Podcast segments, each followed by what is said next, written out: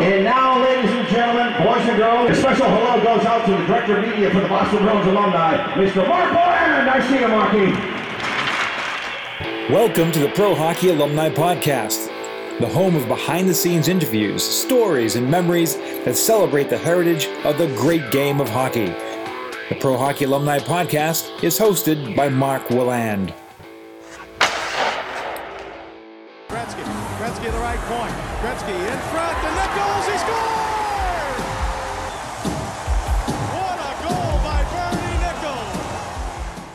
Episode 28 of the Pro Hockey Alumni Podcast features Bernie Nicholls, one of hockey's all time great goal scorers who scored 521 regular season and playoff goals with several NHL teams and an impressive 18 year career.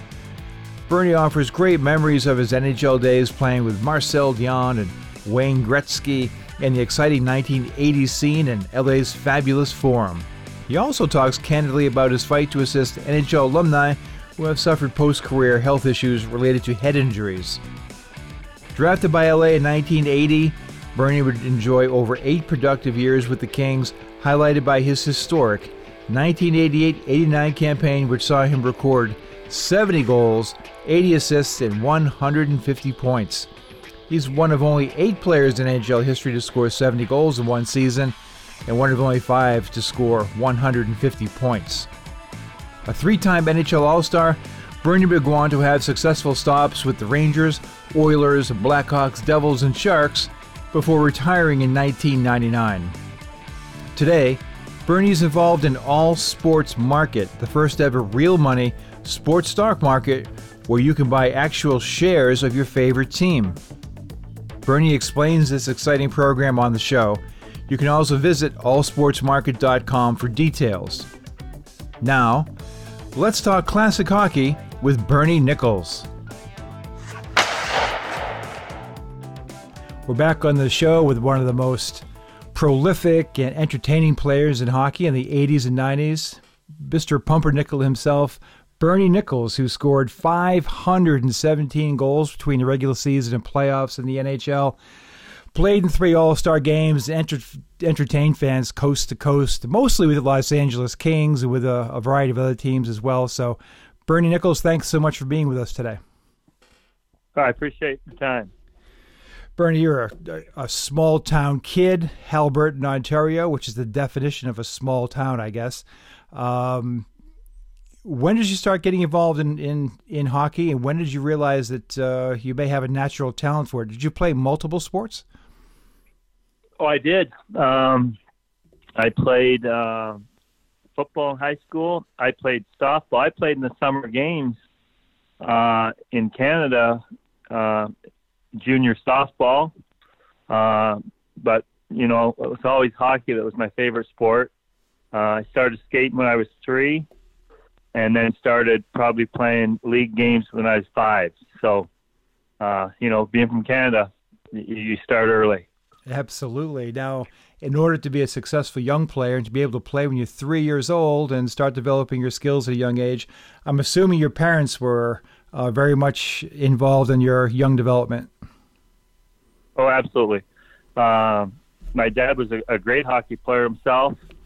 So, uh, you know, he I remember when I was small, he he made a nice rink out right in our front lawn, uh, watered it, and uh, so we could skate there. Uh, like you say, growing up in Canada, we were at, we had lakes and ponds that froze over. We could skate, so we had uh, lots of opportunities to to skate and, and play hockey. And uh, you know, my mom and dad made sure I, I got to all them and uh, regular games and stuff. So they were very supportive for me. That's great. Bernie, when you were obviously as a player, you're known for that hand-eye coordination, that shot. Was that something that came to you naturally? Obviously, you worked at it, but is it something that you could tell at a young age you had the ability to uh, to shoot and stick handle better than the average kid? I think so. Uh, I think one of my best gifts is probably my hand-eye coordination, and uh, and that helps me to play other sports as well. Uh, but I think uh, I knew at a young age, stick handling, handling the puck, it, it came pretty natural for me. So uh, that was that was a big plus, no question. Well, as you develop, you end up with in the OHA with the Kingston Canadians. Uh, a little bit later, I believe you're 18 when you uh, first joined the team. Uh, how did that all come about, and how did uh, that? How did you end up being a Kingston Canadian? I was drafted uh, to Kingston. I played in um, in Woodstock, uh, and I get drafted to, to Kingston, and then uh, you know was fortunate enough to play there for uh, three years, two and a half more or less. Mm-hmm. Uh, but great time in Kingston for sure. You were obviously drafted uh, by the Los Angeles Kings in 1980. What was your reaction to being? Did you expect to go higher or lower? And what was your reaction being trade be being drafted by the LA Kings? Well, uh, to be honest with you, just getting drafted, you're, you're thrilled to death. Uh, growing up in a small town in Canada, I really didn't know much about the LA Kings. You know, we uh, you, you grow up every Saturday night. You got the Toronto Maple Leafs, you got the Montreal Canadiens. Um, games from the West Coast don't come on, and at that time there was only one one team out there in Vancouver, I guess. But uh, so you didn't know a whole lot about them. But like I said, you're thrilled to get drafted. Uh, so it doesn't really matter where you go. I think as a a player, you want to play, so you hope you don't go to a team that's loaded in your position. Right. Uh, you know, for us, we had the great Marcel Dionne. uh, but after that, they weren't real strong there. So I knew that, uh, you know, I, I felt confident that I, I would have an opportunity to, to play and, and be able to play there. I wanted to you remind me of something. I wanted to take one quick step back. Growing up in Ontario, I'm assuming you were a Toronto Maple Leafs fan in the early and mid 70s. Uh, Darryl Sittler, Lanny McDonald, Errol Thompson, Borje Salming, that whole crew. Uh, were you a fan of the Leafs? Well, I really wasn't. Um, I was wrong. I, I like Boston. Uh, I like the Bruins a little bit. Uh, I was a huge fan uh, of the Islanders uh, before I get drafted with Trottier, Bossy, uh, that group when they were winning the Stanley Cups. But Mhm. as much as uh, I, I grew up in Ontario, I love playing the game. Uh, I played it all the time. I, wasn't necessarily. I know uh, my dad was a, a Gordie Howe fan, Detroit Red Wings, and, and Montreal Canadiens. So uh, neither one of them were a, a, huge Leafs fan. So I, I guess I never really uh, became a Leafs fan uh, as much as uh, some of the other teams, I guess. Right.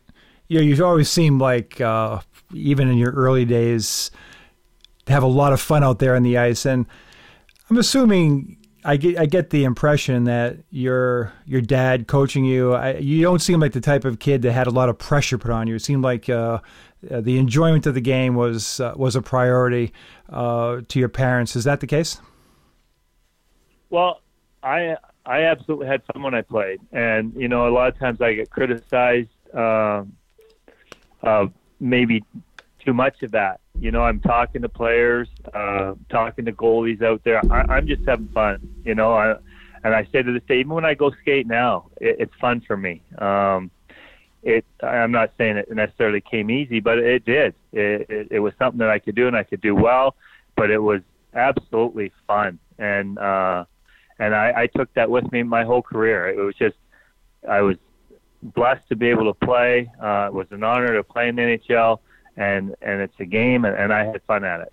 You know, I think uh, with my dad as my coach, my dad was probably the hardest coach on me as a player, just because he knew what I was capable of doing, Right. and it, he was hard on me in a good way. You know, my dad was never hard on me in a bad way. It was he he pushed me to be the best I could be, and uh, you know, I, I guess when you're, you know, he's your dad, he's not going to be hard on the other kids as much as as his own. So, Right. uh, but it was great to me. He was always my my best coach uh, because he, he he knew what uh, he expected from me, and and he he demanded it, but it but he did it in a good way.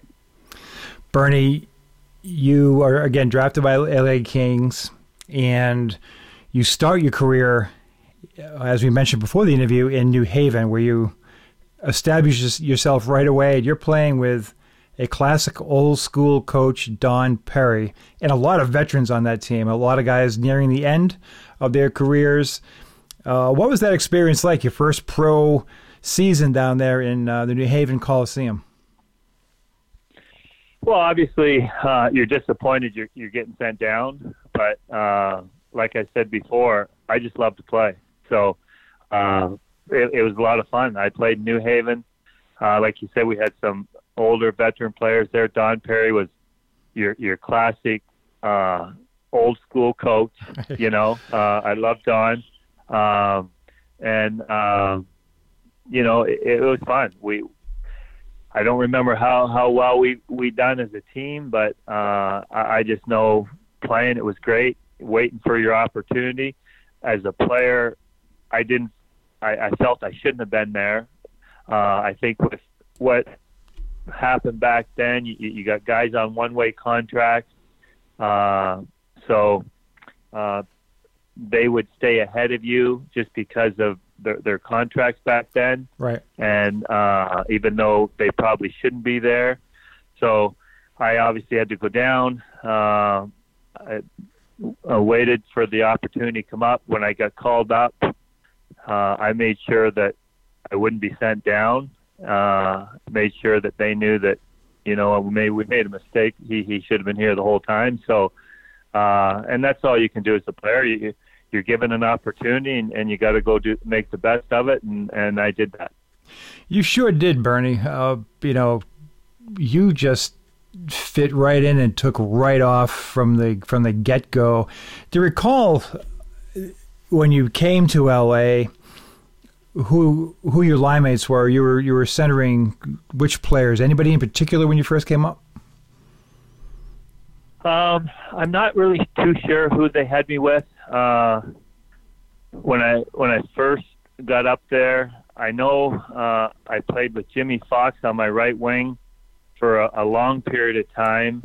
Um, but my first year, I'm not 100% sure who I played with. It was uh, a little too long ago and too many hits to the head. uh, you once told a story, I can't remember where, of your first game and Jerry Korab. Um, do you recall that scenario? Yeah, we're playing in Calgary. Uh, back in the day, that was the Calgary, the, the old Calgary Corral, and oh the, yeah, the, the, the big boards You're were right. like like five feet high. Where like you couldn't even jump over the boards like the, the players do now because it's too far. You're going to hurt yourself.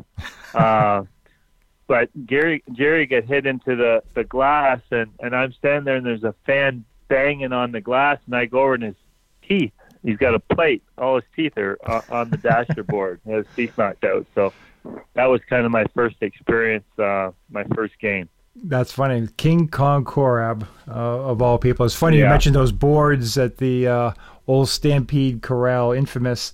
Now, do you remember your goal score? Like I said, you, you had 517. Do you remember your first? Oh, absolutely. We were in uh, Colorado. Uh, it was a, a breakaway, shorthanded, and I deked the goalie, uh, Glenn Chico Resch, and scored. I end up scoring two goals that day. We won two nothing. You got your. I, I'm curious about your mentality now. You are in the National Hockey League, and you're very productive right away. Um, I guess my, my, my question is is that you know a lot of guys it, it, it's kind of a there, there's a, there's a process going. You gain your confidence and you gain your stature in the league. You seem to just step right in right away, and it seemed to be kind of your personality, not not cocky, but just confident in yourself. And I was just curious, do you feel like you know right away, hey, you belong here, and you're you're you were ready to go? Yeah, absolutely. Um, confidence was never a problem with me. Uh, you know, I think, you know, you try not to be arrogant, but I think uh, most of your good players, they, they, they have to have a cocky attitude, you know, uh, somewhat. And, and I was definitely confident in, in my ability and, uh, you know, things like, like I said, scoring goals. Uh, it, it, my whole life, it kind of came easy for me. Mm-hmm. Uh, not that it's easy to score, but I think for for some people, uh, they're gifted that they can do that, and I was fortunate enough to be able to do that, and um, I, I did it at the highest level. You sure did. And you did it consistently, and it was a fun time to be in LA. I mean, the so you're a small town kid. I, am just curious what that is like. You come into the bright lights of LA. You've got celebrities. I remember Sly Stallone used to go to the games, and uh, it was showtime for the LA Lakers, and you guys obviously would be and be able to watch them play. Um, what was it like? What was the whole LA scene like for you? Uh, just being around all that that star power and, and glitz and glamour. Oh, it was awesome. Uh, you know, I always tell people, my hometown, there isn't uh, possibly a hundred people in it in my small town. Wow. And I went from there to the largest city in, you know, North America. There's 10 million people in LA, and uh, you know, it was awesome. I did everything. Uh, the cool thing with with the Kings is we played Saturday night. Uh, the Lakers played Friday night. I'd go down to all the Laker games. I'd go by myself. I'd stand there. They'd let me stand out by the floor. I'd watch uh, the the games there. I'd go in their dressing room, talk to Magic and you know Michael Cooper, all the old Lakers, and uh, get to watch them play. Like you said, at, at our games, you'd have Sylvester Stallone. We had uh, Kurt Russell, Goldie Hawn, John Candy used to Right. uh, come to a lot of our games. All the Tom Hanks uh, would come, and uh, you know we get to to meet and hang them athletes when the PGA Tour would come in. The the professional golfers would come to the games, and um, you know you get to meet them. So it was awesome uh, playing in LA. There's a lot lot of stuff to do, and you know you always get a kick out of uh, people saying, you know, how do you play when it's 70 degrees, 80 Yeah. degrees out, you know? And I'm saying, well, if you grow up in Canada, uh, and and I played in Edmonton, I remember coming out after a game in Edmonton or after practice, and it's minus 40 degrees. So you tell me, would you sooner come out uh, when it's uh, 75 and sunny, or uh, come outside when it's minus 30 or minus 40 in the snow? You know, it's not that hard to figure out where you'd sooner be. So. Absolutely. Yeah, LA was a, quite a cool place to play. One guy you mentioned before, I, I wanted to get your impressions of uh, your your remembrances of is uh, Hockey Hall of Famer Marcel Dionne. Uh, obviously, one of the great players who ever played the game, and prior to your arrival, was the cornerstone of the Kings franchise in the mid '70s to early '80s. What are your memories of Marcel as a player? Uh, Mars was gifted, uh, no question. You know, like, um, like you look at the size of him, right? Uh, small French boy. Uh, I don't know if he was five, seven, maybe, maybe not that. You know, and he scored. I'm not sure if he scored seven. I know he scored over 600 goals, but possibly 700 goals in NHL. Like, um, and he never had a he never I, I don't even think I've ever seen him slap shot the puck. You know, it's always wrist shot, Mhm. uh, in close the net, deacon the goalies or something like that. But uh over 500, 600 goals in NHL. They're they're obviously gifted. Marsh was. He was he was a good uh, a fierce competitor, no question. Look at those LA teams through the 80s, uh, there was a, there was a lot of turnover as far as coaches were concerned, uh, and you know some ups and downs in the throughout throughout the mid 80s. While you yourself remained consistent. Of the coaches you had in that time stretch, or maybe all the, all the coaches you had in LA, who was your favorite and why? Uh, Pat Quinn, uh, without a doubt. Um, Pat reminded me a lot of my dad. He was a, a big burly man. Uh, Pat was hard on me in a good way. You know, he, he knew what uh, to expect from me, and he knew uh, how to get it out of me. Uh, Roger Nielsen, I, I love Roger. Just uh, his dedication to to the game, uh, how hard he worked at it. Um, you know, we, we went through, I think in, in my nine or 10 years as an LA King, I think we had 10, 10 coaches there. Wow. It was unbelievable. But uh, you know, I, I'd say Pat Quinn was uh, was my favorite. Well, the next question I'll ask you is the one you've been asked a thousand times, but I'll ask it for the thousand first. Curious where, if you're a real hockey fan, for example, you kind of remember where you were or what you were doing when you heard that Wayne Gretzky get traded to the LA Kings. So my question for you is the obvious one. Uh, do you remember your hearing about that, and what was your reaction when he- hearing that news? I was actually uh, I don't know if you know uh, the Lake Tahoe. They they have that celebrity golf event in Lake Right. Tahoe. They've Mhm. had it there for years. Uh, actually, uh, Mike Eruzione and I were the first ever hockey players. I was the first NHL hockey player to ever play in that, and played in it for ten years. And uh, I was there, and it was actually Jeremy Roenick was playing in it, and he came up to me and said, "I heard you. You know, you guys just got Wayne Gretzky, you know. And in my mind, I'm going, uh, you got to be kidding me, you know. And uh, and uh, I, I said uh, I couldn't believe it, obviously, uh, but that's where I was, and uh, can't believe it. So things really changed in LA at that point. I remember, as I mentioned earlier, I was working with the the Hartford Whalers at that time, and you guys were like rock stars at that point. 88 89 season, LA Kings. Talk to me about just the change in the whole atmosphere around the Kings with Wayne Gretzky, which, by the way, you guys aren't even line mates. You play the same position, but uh, you do play power play time together. But what's it like now? What's the feeling going on the road and, and being an LA King now in the Wayne Gretzky era?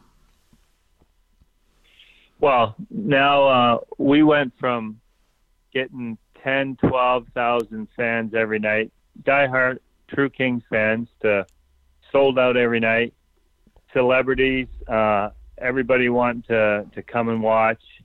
Uh, you know, instead of two or three reporters at the game every night, you got 10 or 15. Uh, every building you go to on the road now is packed uh, because they, they want to come and see the great one. Um, having the opportunity to play with Wayne, having the opportunity to, hang with Wayne every day, it, it was probably the, the greatest part of, you know, next to having the opportunity to play in the NHL.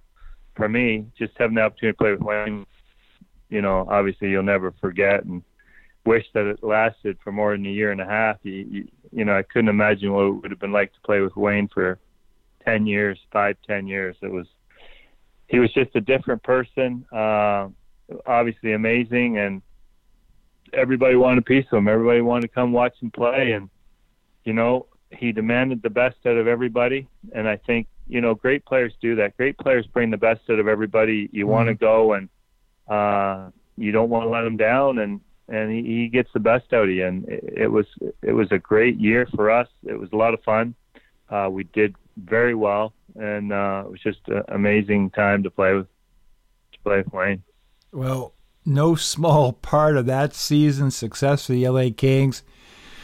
You have a year for the ages. Uh, boy, when I was a kid and Phil Esposito scored his 76th goal, I, I said to myself, man, that no one's going to touch these records. And of course, Wayne did, but that 70 goal mark is like is something you don't even dream about. I mean, I can't even imagine. You would have imagined scoring that many, but 70 goals, 80 assists it had to be an incredible feeling of just uh, going into the into the rink every night and saying to yourself, you know, you're under control here. You're going to score. It's amazing. Uh, what was your your your mindset? I, I, know obviously you had Wayne and he was on, on the power play with you, but uh, what was your mindset now? Because you personally are setting all kinds of uh, personal, team, and uh, hockey hockey records.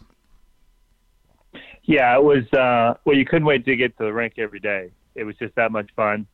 Uh, and obviously, you know, with with any sport you're playing, confidence is where it's all about, what it's all about. And uh, you know, my confidence level was high. It was something that, you know, you you knew you were to uh, be successful every night you played. Not that you did, but your mindset is I'm scoring every night, and uh, you know, you just went out and you played, you had fun, and you just couldn't, you know, you couldn't wait to go to the next game or wait for the next practice. It was just, it was just unbelievable to to be out there and playing with Wayne every night and the team we had. It was just that much fun, and obviously when your confidence levels up and you're scoring goals, it's just, you know, it's just a magical season that you just hope's never going to come to an end.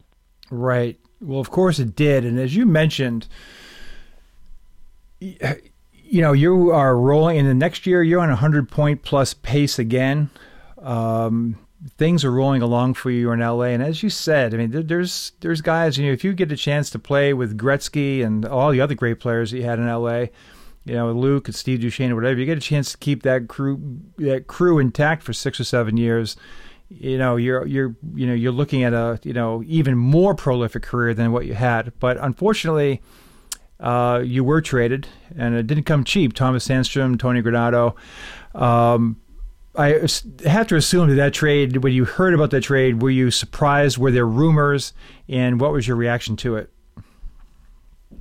Well, I was obviously devastated. Uh, there was no rumors.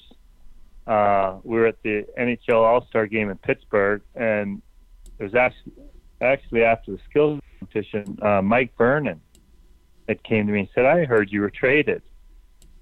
And I went, What are you talking about? And actually, that was the year after my, my big year. I went to the owner, Bruce McNall. I wanted to buy a house in, in LA. It was an expensive house. He said, Yeah, do it. He says, I'll never trade you. Uh, three months later, uh, I get traded to New York. And, you know, like I said, um, having the opportunity to play with Wayne and getting traded, and that was the, the toughest part. Uh, not going to be able to play with him anymore. So it, it was a tough time for sure. However, I guess if you're going to get traded from L.A.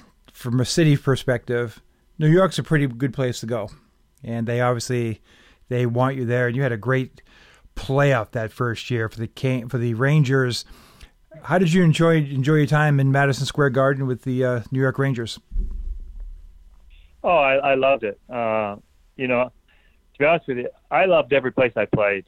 Like I talked about earlier, I just loved playing.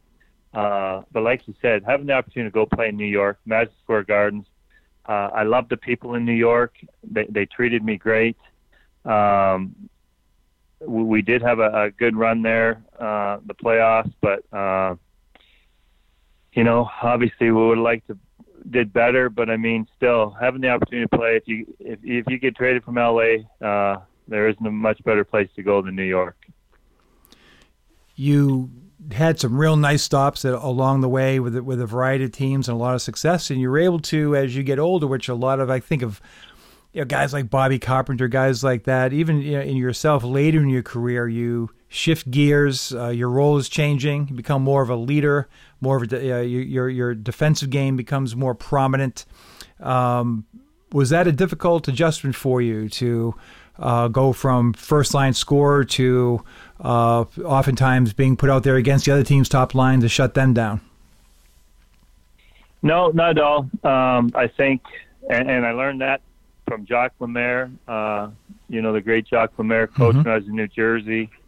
Uh, you know, to be a as as a hockey player, you, you want to be called upon in every situation, uh, whether it's to score a goal or whether it's defend a goal, kill a penalty, be in the power play, uh, so or take a big face-off. I took pride in face-offs. Um, you, you know, you want to be a complete player. Like I said, my uh, my favorite player growing up, or you know, before I turned pro was Bryan Trottier. Mm-hmm. Uh, Bryan did it all. He was tough, uh, great goal scorer, great leader, great defensive player, uh, and that's what I wanted to do. I wanted to be that person out there at any time in the game, uh, whether you know you had to prevent a goal, you had to score a goal, and block shots. I love blocking shots. I'd do anything it took to to help your team win, and uh, you learn that. Uh, you know, I, I enjoy helping kids. Uh, and when I got older, to have that role to be a, a leader and uh, kind of help the younger kids, I love that. Uh, mm-hmm. To see a young kid come up and, and be successful and you know, if you have anything to do with that, to me, there's nothing better than that. And I, I love even seeing some guys that I play with, like Patrick Marleau, for example. Right. Uh, he was in, uh, you know, he was in San Jose when I was there. I, w- I got signed there as the number one centerman with uh, thought that you know Patrick would take over and I'd take a lesser role, and and I love that. And you know, to see him still playing to this day, he's you know 20 years in the league and he's still successful. and you know, just to think that I was a little part of uh, him when he started, you know, that's awesome to me. And it's great to have that impact, and ultimately, probably the most important contribution you'll you'll have is the impact on on others. Now, one player I wanted to ask you about who played late into uh, his 40s was a teammate of yours. I know you have a lot of respect for Chris Chelios. Talk a little bit about Chris and you know his approach to the game and what your impressions were of, of him as a teammate. Uh, I've said this before, other than obviously Gretz uh, playing with Wayne. I said if I could play with one person my whole career, it would be Chris Chelios. And uh, you know, when we when we started when we broke in the league, there wasn't much training, there wasn't much working out, uh, and I never done that. You know, mm-hmm. nowadays kids are in such good shape. They they work out on the ice, off the ice, basically 12 months a year. And it wasn't until I got to Chicago I started working out, started training. You know, uh, and it's because of Chris. We'd be doing push-ups and sit-ups in the sauna, uh, working out, and there was nobody that was more dedicated and worked harder than Chris. And uh, you know, we became great friends, still are. And uh, to me, there's not a uh, a person that I, I would sooner go to battle with than him. Bernie, I was going to ask you, aside from Wayne, who was the most talented player you skated against? Oh, Mario, no question. There is there isn't a more gifted player to ever play the game than Mario Lemieux. Not one. I would I would agree with that. Um, yeah, he was. We had this conversation. Peter Taglianetti was our most recent guest, and at that time in the '90s, I was working for the Penguins at the time, and I had that sensation, that, that feeling sometime about Mario that when he really wanted to do something, he would do it. Uh, yeah. So if he were, if all everything was lined up correctly, and he was healthy and he was ready to go, that you just literally could not stop him. I'll never forget one night against the St. Louis no. Blues, and Grant Fuhr was the goalie. It was '96, and he had just gotten some good news. His son had been, you know, some questions about the, the birth of his son, and he had gotten some good news. His son was was healthy and everything, and got a nice ovation when he came on the ice. You could just feel the weight of the world off his shoulders at that point, and you just knew something was going to happen. He went out and he scored five goals. Uh, I never quite saw anything yeah. anything like him. Um, well, I think if you remember, uh, he's done that before. He did that in New York one night too. But Canada Cup in '89, I think it was, or '88 maybe. Uh, the greatest players in the world, and he was obviously he played with Wayne uh, same line and stuff, but he was by far the best player in the world during that tournament. It was just like it was ridiculous how how well he played. It sure was. Yeah, it's got to be great if someone you know like yourself to play. You play in three All Star games. You play at a high level. You're playing with the greatest guys who've ever who have ever laced them up, and that gets brings me a, uh, to a question. You finish up with the Sharks, uh, perhaps somewhat prematurely. And my question is, what? I always am wondering about this about players, especially high level players who really enjoyed the play. What is that that first year like out of the hockey? It's September. You're getting you're used to getting ready for training camp and that routine that now has been a part of your life for 18 years in the NHL. This is your first year. You haven't done it. Um, what was your mentality like then? Then did you feel like you were through and you were, you had moved on, or did, did it still hurt a little bit that that next year? Yeah, I think uh, for the first couple years you probably feel like you can still play, uh, but then that will wear off. But I think you know you need something to do. I think uh, when people retire, if they don't have something to do that they're passionate about, then uh, they will struggle with it. Uh, you know, for me, I do a lot of hunting. Uh, come September, uh, right through to Christmas time, I, I hunt. So uh, that kind of took over for me, um, which kind of helped. And you know, I think that that definitely made it a lot easier. But for a lot of people, they do struggle. So you But it- definitely need something to do. Absolutely. So eventually, however, and I, I think I had forgotten about this.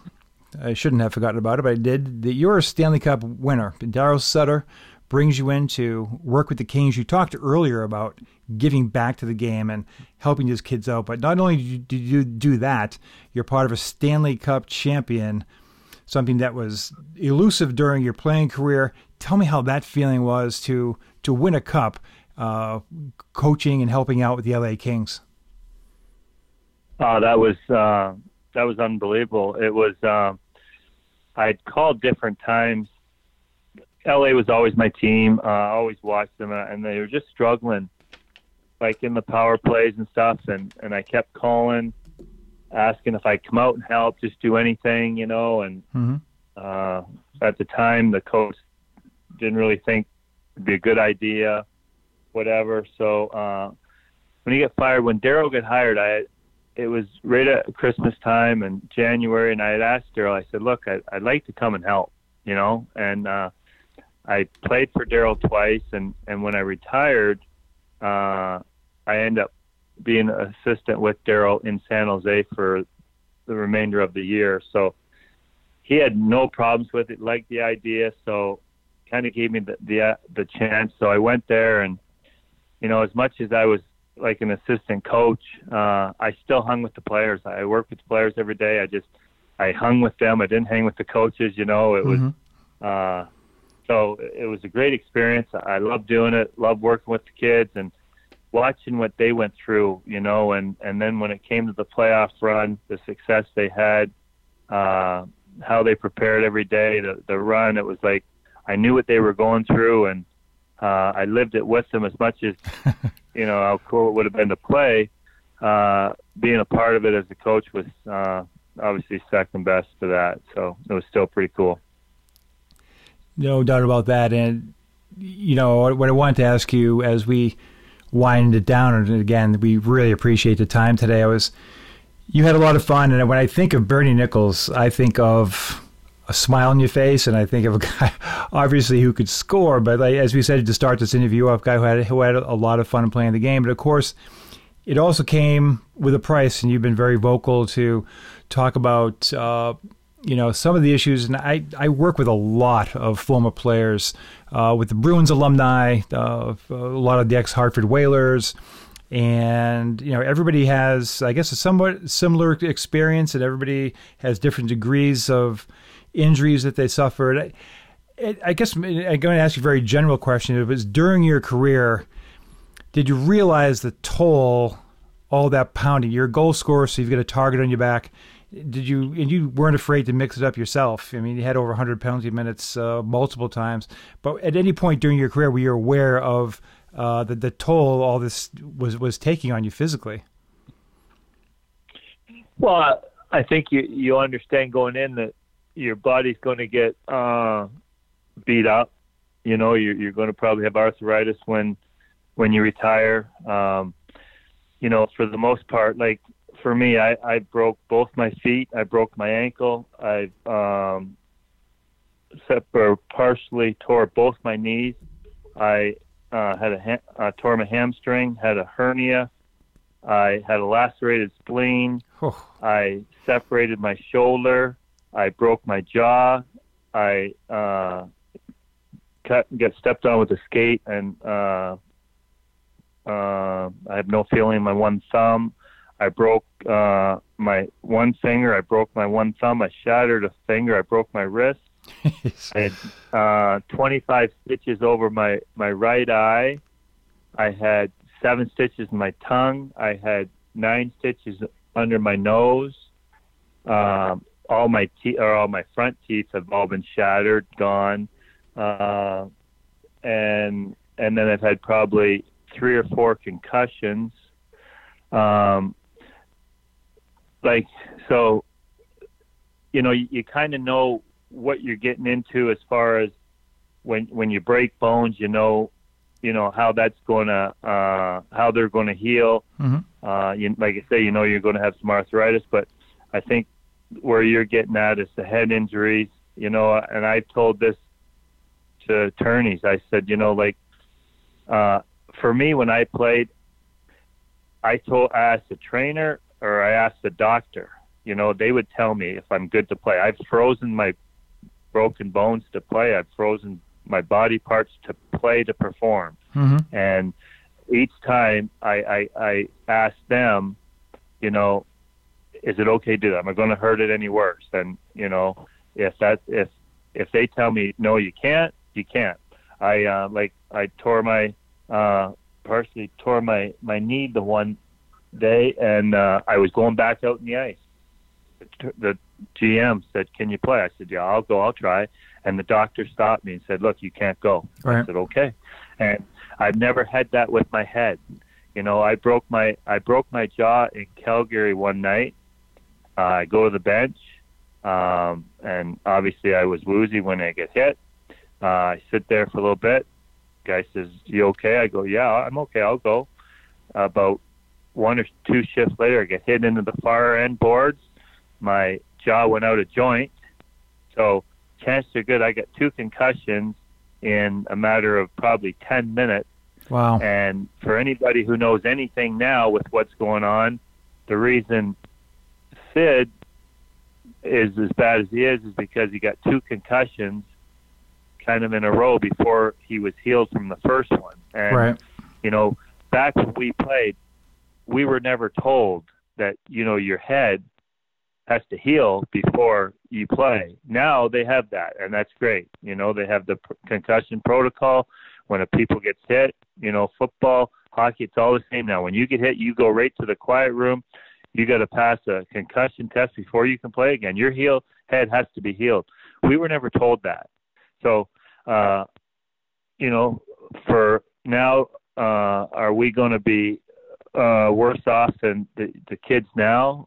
Probably because the kids are now, you know, they know, you know, the league knows better. They they won't let them play when they're not ready to play, and so, you know, it's all a matter of how bad uh, we had it. Uh, there's guys that are paying a big price for it, uh, and you know, hopefully now with what's happened, uh, that there's supposed to be money in place for guys that if they do need it, and that was the reason why I got involved with uh, the lawsuit to begin with. Mm-hmm. Um, was just for the other guy. I it wasn't for me.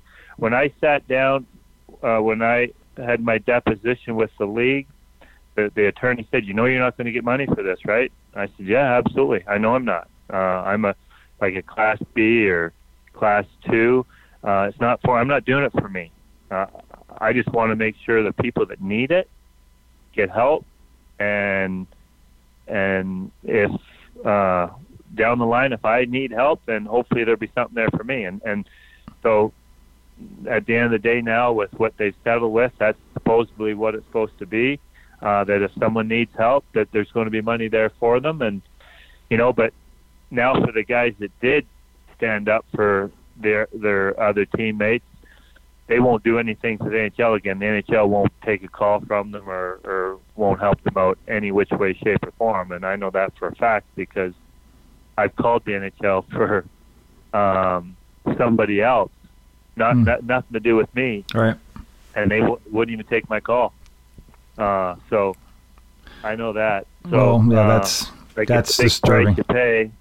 Yeah, uh, I paid a big price, and it wasn't for me. It was for former teammates, so or players in the league. Right. Well, commendable on your part, of course, classy and uh, typical of you. And I, I just feel, uh, you know, I feel a little disheartened to hear that story. You brought so much enjoyment. You brought a lot of money into the National Hockey League for the uh, for the teams you played for. Um, looking back at your career, Bernie, um, and I wanted to talk a little bit about what you're doing now in, in a moment, but just uh, just looking back, aside from what you've just mentioned, which I think the obvious answer is, would you do anything different? Do you have any regrets about your career that if you go back, you'd, you'd do over again? No, I don't think so. Uh, you know, like I said, I I had fun. What what I probably do, you know, obviously, uh, you learn as you get older, and you see how now kids, you know, they're not better shape because we were in great shape there, but they worked harder. Their, their game was, uh, like I said, I didn't start working out to play until I was uh, like 10 years in the league when I got Wow. to Chicago.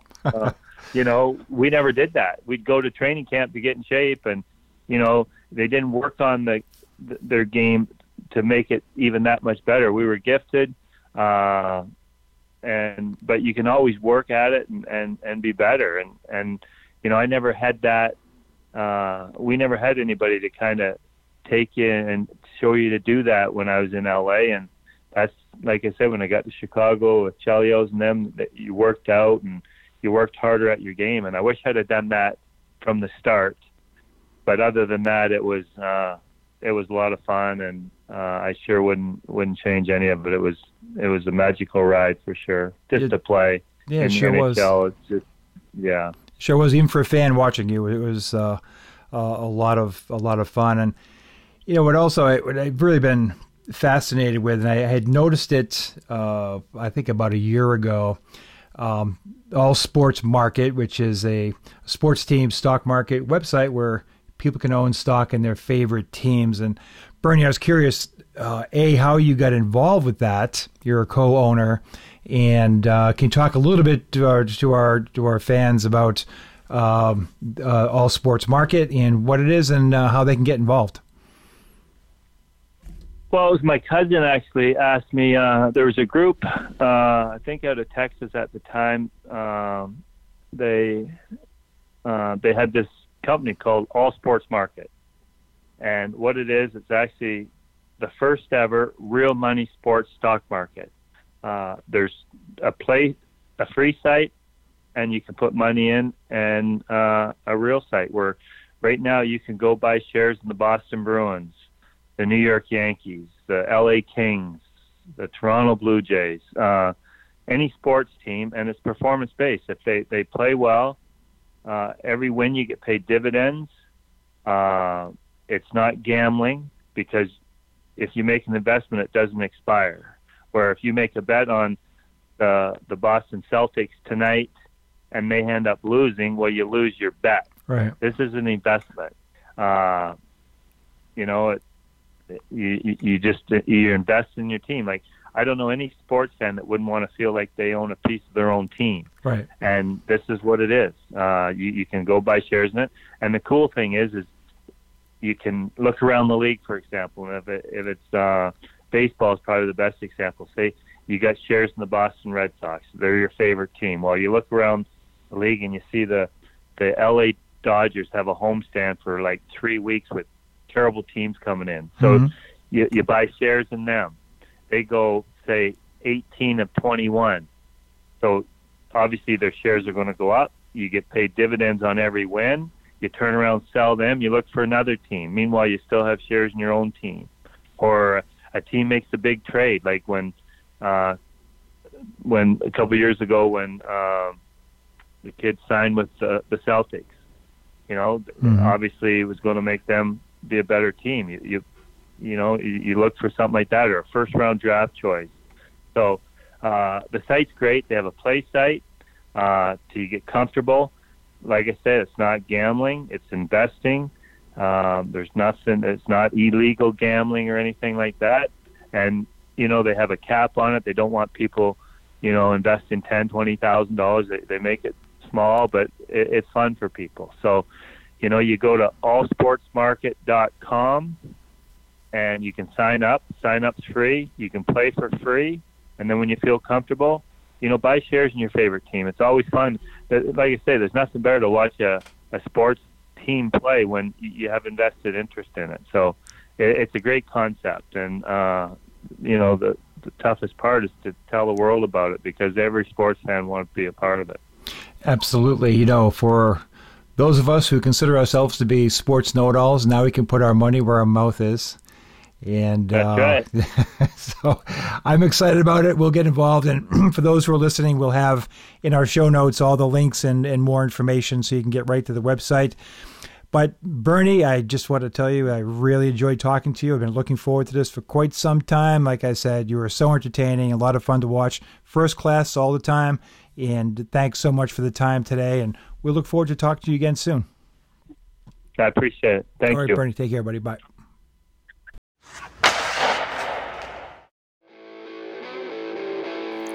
Thanks for listening to the Pro Hockey Alumni Podcast. Be sure to visit us at prohockeyalumni.org.